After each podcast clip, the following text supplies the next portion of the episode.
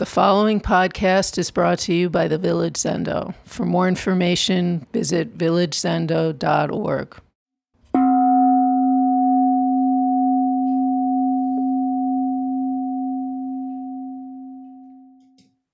Well, good evening, everybody. Um, can you hear me okay?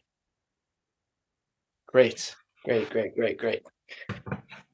Um, well, it's uh, it's really wonderful to see everybody. I actually um, see a lot of new faces to me, uh, and uh, and that's great. I don't know if you're new to the Zendo or just new to me, but um, in either case, welcome. Uh, thank you very much for being here. And um, my name is uh, Daishi, and I'm an assistant teacher here at the Village Zendo, even though I've been uh, living abroad for a few years now, but I'm actually back in your time zone. Uh, mm-hmm. just recently, my family and I uh, moved back to the United States from the Netherlands, and uh, I'm talking to you from from Boston, my my new home. Um, so this evening, I wanted to talk about a line from the Song of the Jewel Mirror Samadhi that I have a, a lot of fondness for. Baba Wawa, is there anything said or not? Um, we had a few moments of technical difficulties. Was there a problem or not a problem? So, um, to those of you who may be new to the Village Zendo or or Zen practice in general, the the Song of the Jewel Mirror Samadhi is a, a very beautiful piece of liturgy uh, attributed to Dongshan, and it is recited in Zen temples uh, throughout the world. It's part of our regular liturgy. Um, on Sesshin, we'll often chant it every other day. Um, interspersing with the identity of relative and absolute. Um, if you if you haven't read it, I encourage you to to do so. It's a very rich text.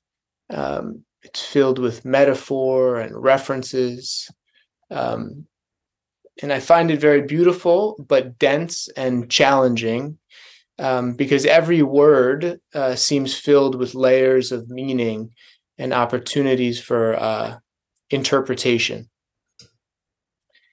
So it's an interesting practice to read it, uh, to recite it, to chant it, uh, study and sit with it over and and over again.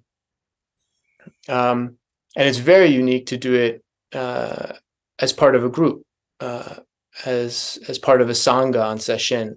And when we do chant it as a group, you know, there's a there's a tempo set by the liturgy team.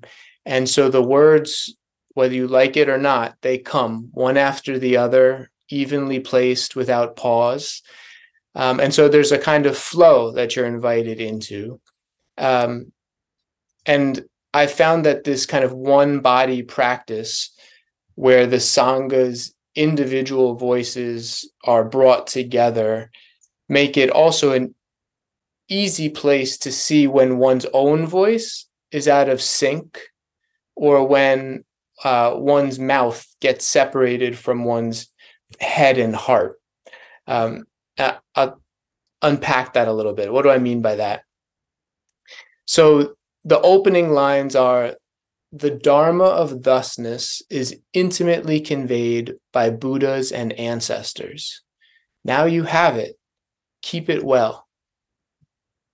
And this line often gives rise in me to a kind of subtle sense of gratitude and purpose. Now you have it, keep it well. And then the next line comes filling a silver bowl with snow, hiding a heron in the moonlight. When you array them, they're not the same. When you mix them, you know where they are. Now these lines start to unsettle me, uh, and my my sense of intimacy with the poem a little bit. I I think something like you know, well now I'm not so sure I can keep this thusness well anymore. What is Dongshan talking about? What do these lines mean? And I'm kind of grasping for for understanding, for for knowing what these lines mean.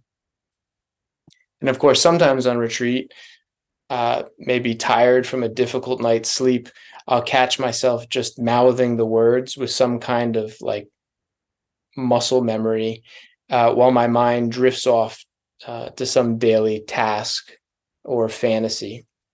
Um, and so on and so on, word after word, line after line, through the leading edge of uh, the Ino's voice and the kind of thump of the Mokugyo. You kind of wander and wonder through this text until we get to Baba Wawa. Is there anything said or not? And and for me, this has always been a resonant line. It's it's just one where I feel very understood by our tradition. Um, Baba Wawa, is there anything said or not? So for me, Baba Wawa is a very sincere reminder, uh, but offered with levity and a touch of, you know, Zen iconoclasm to to make use make use of of words and forms uh, by all means. Uh, maybe even work to to master them, but but don't get caught. Leave leave some room to not know. Um, and it's so easy to get caught up in knowing, uh, understanding this. I don't understand that. And somehow this line reminds me to come back uh, to my body and stop grasping. Um, when I went searching for transliterations of the Chinese character for for Baba, I found uh, a number of potential translations, but I'll, I'll mention three: old woman, grandmother, mother, uh, and for Wawa, uh, calm, kindly, but also, which I found uh, nice and interesting, well flavored, responsive, united. So you'll have to make of that what you will. Mm, but for me, I think of Baba Wawa as pointing to pure expression uh, before interpretation, uh, simple and ever present. Um, often, this phrase is associated with the sounds of a baby. And one inter- interpretation along uh, those lines of associating Baba Wawa with the sounds of a baby that I read about um, and I and I liked is that even very in, intelligible and intelligent speech, uh, such as the the accurate and poetic uh, and persuasive teachings in our tradition are somehow meaningless, no more than the incoherent sounds of an infant when compared to ultimate reality. So we can let go of trying to grasp it with our little minds.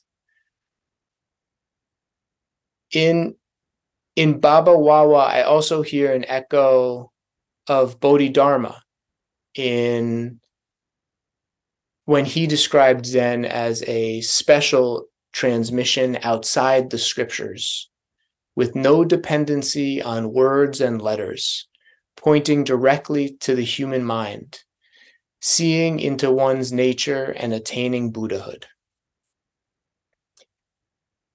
And also, I hear echoes of Baba Wawa in, you could say, all the koans that we study in our lineage, um, which work with this point implicitly, implicitly um, but actually there are quite a few that address it head on. And I'll I'll read one, which is from the transmission of light, uh, case nine. Uh, Buddha Nandi met with Buddhist master Vasumitra and said to him, I have come to discuss truth with you.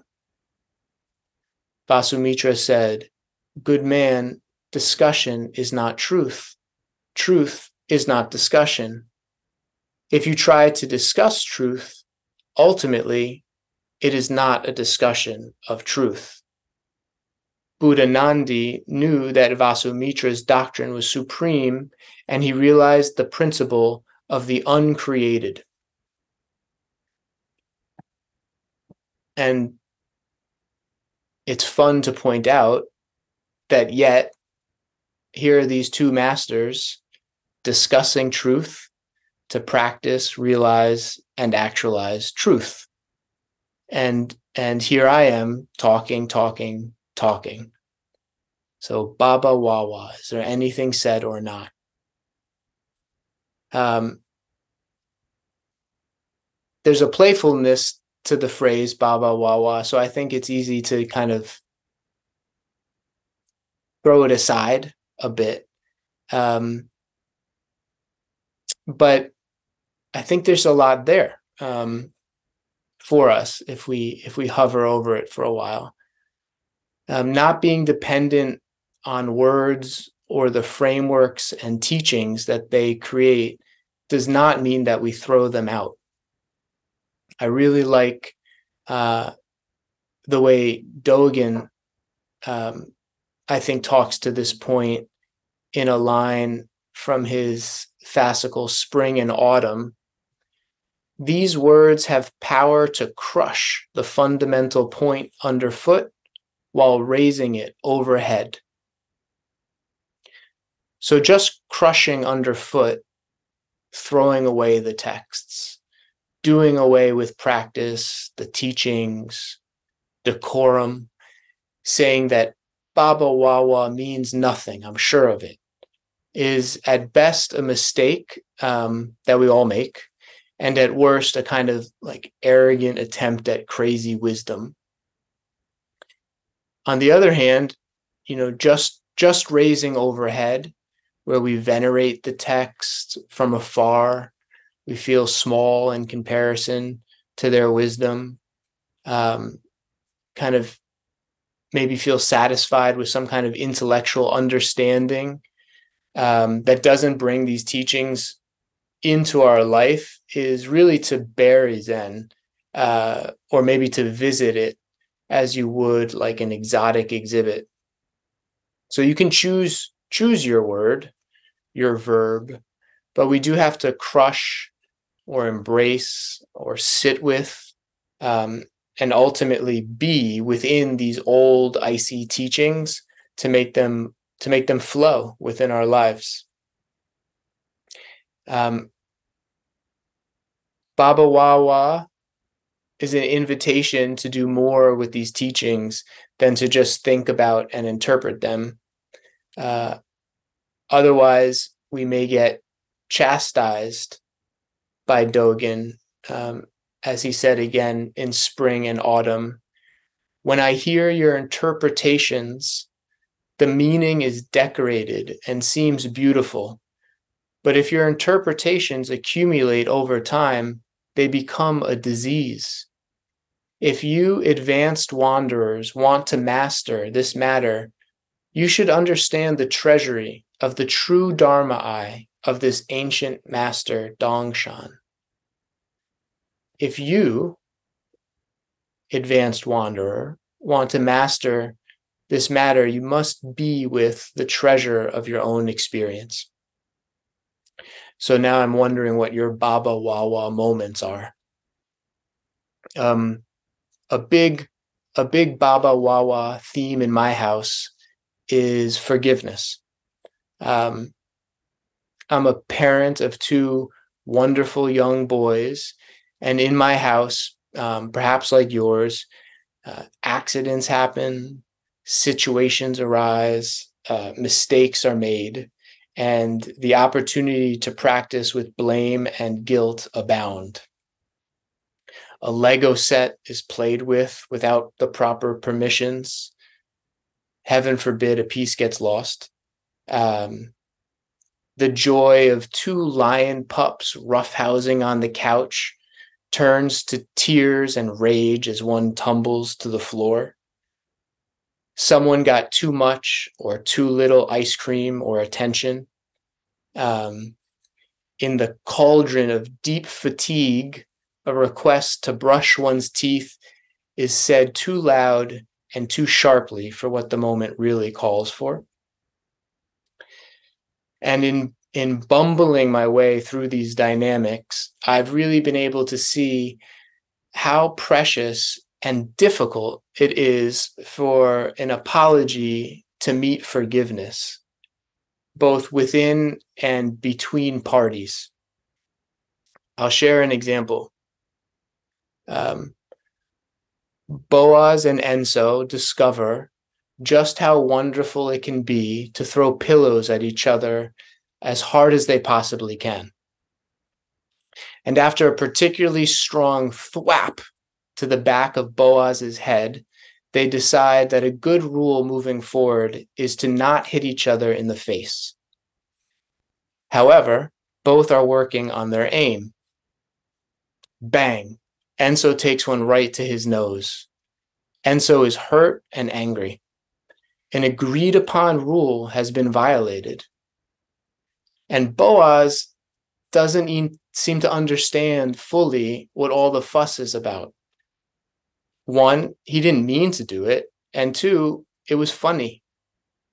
Uh, I tried to diffuse the situation, Enso demands an apology.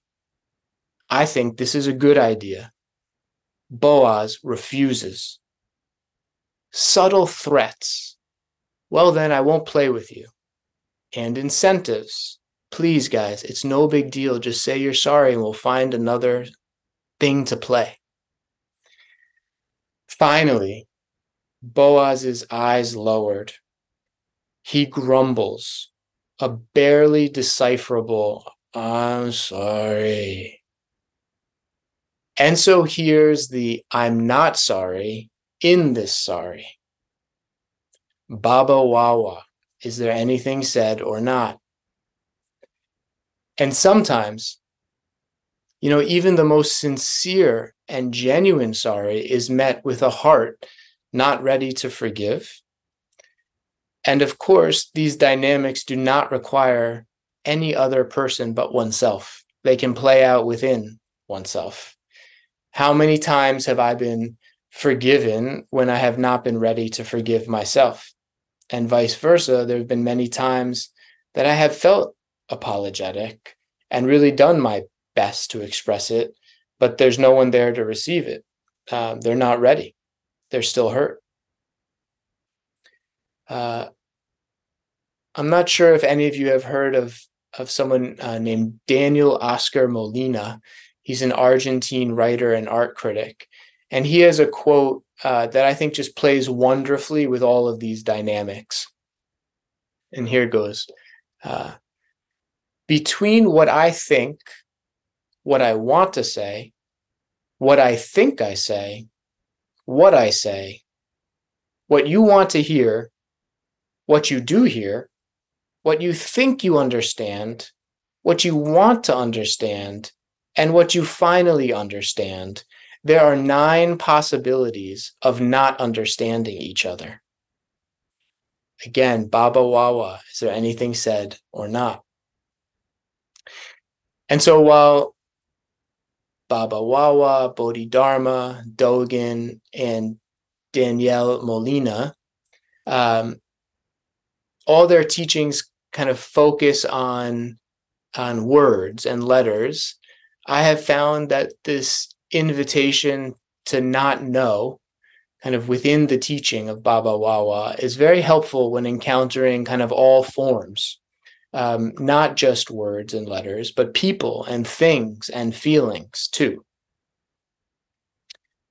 Shinryu Roshi, in a wonderful and recent Dharma talk, used the metaphor of cleaning uh, potatoes uh, by rigorously rubbing them together in a single pot to illustrate uh, the importance and power of Sangha, that uh, how all of our encounters uh, with one another, all the corrections and the work but also the kind gestures.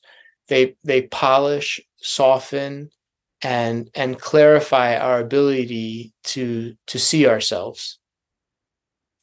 And regardless of whether we are having an encounter with a difficult text, uh, a difficult person, or a difficult situation, I think our practice offers us an invitation to not be too certain, uh, to let go of fixed notions and just and just see what arises in the next moment.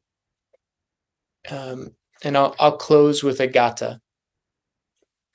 An old woman holds a baby in her hara, babbling sutras. Thank you.